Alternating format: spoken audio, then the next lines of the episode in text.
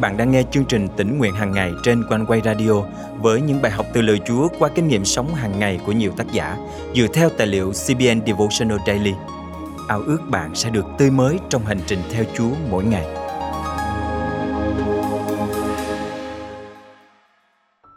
Sự cám dỗ có thể trông thật ngọt ngào ở vẻ bề ngoài, nhưng xung quanh nó bao phủ đầy những gai nhọn li ti, gây ra những vết thương nhức nhối. Cách tốt nhất để không bị thương là tỉnh táo quan sát và nhờ ơn Chúa để tránh xa tội lỗi cũng như hậu quả đau khổ mà nó gây ra.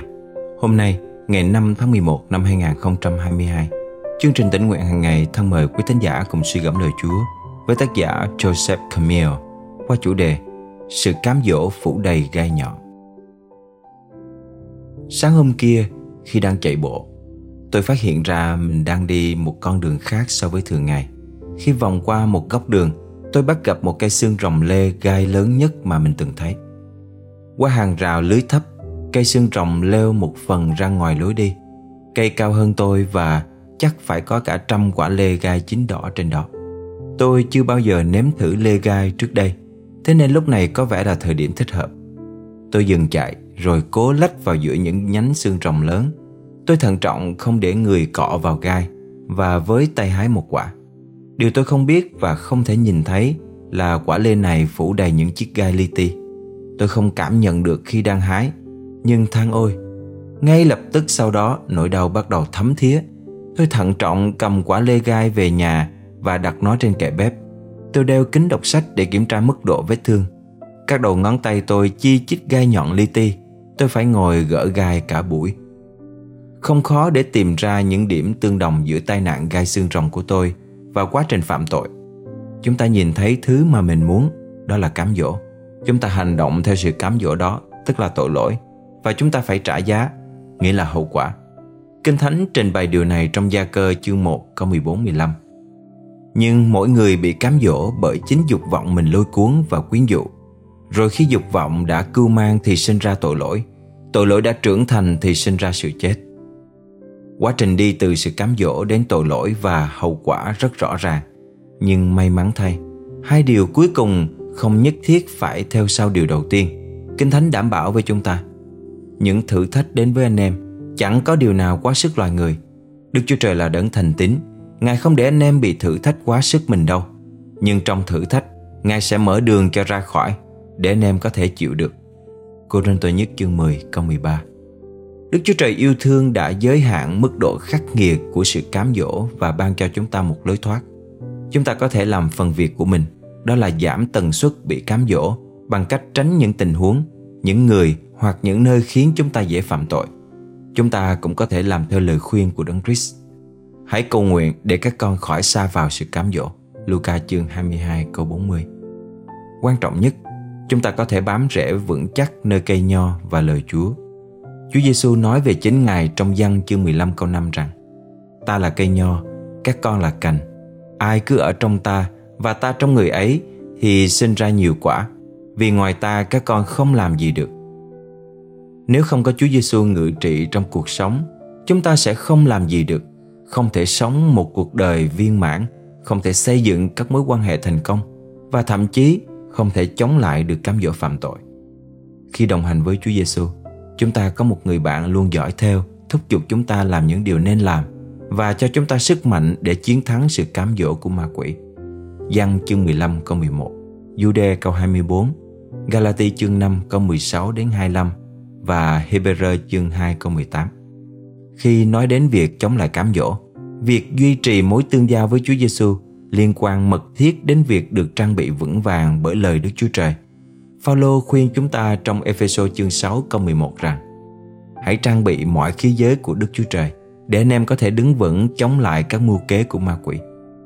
Khi mặc lấy lời của Đức Chúa Trời là gươm của Thánh Linh, Ê-phê-sô chương 6 câu 17, chúng ta có thể khẳng định những điều như: Tôi làm được mọi sự nhờ Đấng ban năng lực cho tôi, Philip chương 4 câu 13.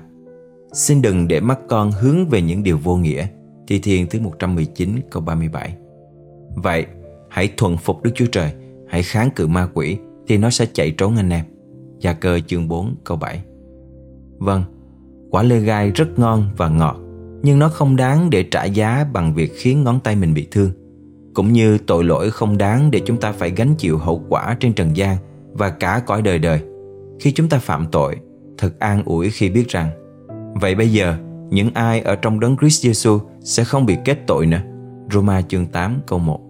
Và Chúa Giêsu, bạn thân của chúng ta, đang ở đó để kêu gọi chúng ta, như Ngài nói với người nữ bị bắt quả tang phạm tội rằng: ta cũng không kết án chị đâu, hãy đi, đừng phạm tội nữa. Giăng chương 8 câu 11. Vì điều này chúng ta tuyên bố: nhưng tạ ơn Đức Chúa Trời đã ban cho chúng ta sự đắc thắng nhờ Chúa chúng ta là Đức Chúa Giêsu Christ. Cô-rinh-tô nhất chương 15 câu 57. Thân mời chúng ta cùng cầu nguyện. Xin Chúa giúp con tỉnh táo để nhận biết mưu trước cám dỗ của ma quỷ, đội lốt bởi vẻ bề ngoài hấp dẫn và ngon ngọt.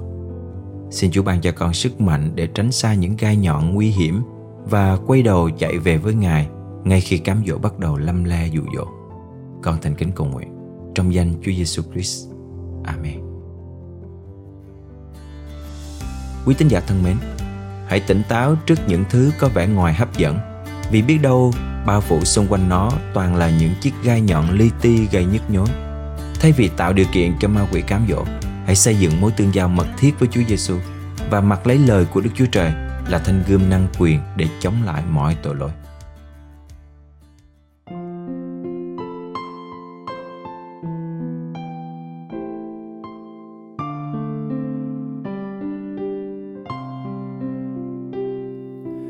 Bao năm tôi lạc loài kiêu căng sâu xa, chẳng chú ý đến ơn mùa chuộc thứ tha. Đâu hay do tôi Giêsu tuôn huyết ra nơi Gô-gô-tha, ấy nơi to ân điển yêu thương dịu dàng, ấy nơi Chúa tha thứ tôi được trấn an. Nơi này gánh nặng Chúa buông tha nhẹ nhàng, nơi Gô-gô-tha. Khi tôi nghe lời Ngài dạy trong Thánh Kinh, đã không lóc ăn năn bao tội đáng khinh. Xin khiêm cung quay về nhân ơn cứu sinh, nơi Gô-gô-tha, ấy nơi to ân điển yêu thương dịu dàng, ấy nơi Chúa tha thứ tôi được trấn an. Nơi này gánh nặng Chúa buông tha nhẹ nhàng, nơi Gô-gô-tha. Hôm nay tôi trong Ngài bình an thỏa vui, suối nước sông tuôn ra từ Ngài mát tươi. Thân gian nan trên dặm đường xa vẫn ngợi ca Gô-gô-tha, ấy nơi to ân điển yêu thương dịu dàng, ấy nơi Chúa tha thứ tôi được trấn an. Nơi này gánh nặng Chúa buông tha nhẹ nhàng, nơi Gô-gô-tha.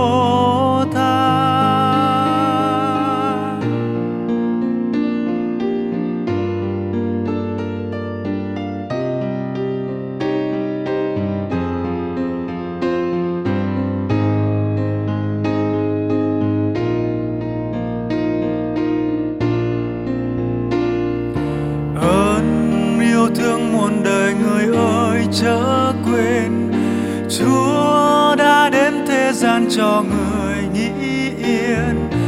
Ôi thiên cung dương trần từ đây nối liền qua Gô-gô-tha,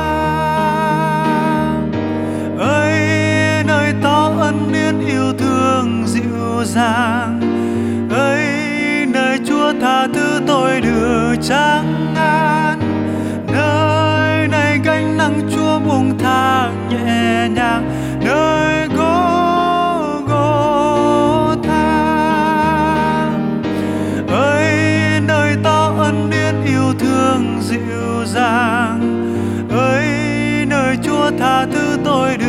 trắng an. Nơi này gánh nặng Chúa buông tha nhẹ nhàng, nơi Gô-gô-tha. Nơi này gánh nặng Chúa buông tha nhẹ nhàng, nơi Gô-gô-tha.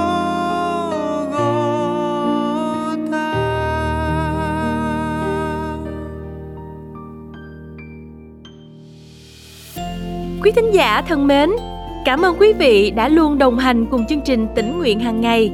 Mỗi khi chúng tôi nhận được email tâm tình chia sẻ từ quý vị, thì ban biên tập được khích lệ rất nhiều vì những phước hạnh mà quý vị nhận được từ lời Chúa thông qua chương trình.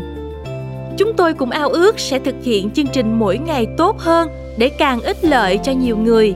Mọi góp ý và dự phần với chương trình xin liên hệ với chúng tôi qua email chia sẻ amoconeway.vn hoặc số điện thoại 0896 164 199. Nguyện xin lời Chúa tiếp tục gây dựng đời sống mỗi chúng ta, và chương trình Tĩnh Nguyện Hàng Ngày sẽ là một phần trong hành trình tăng trưởng đức tin của mỗi người. Thân chào và hẹn gặp lại quý vị vào chương trình ngày mai.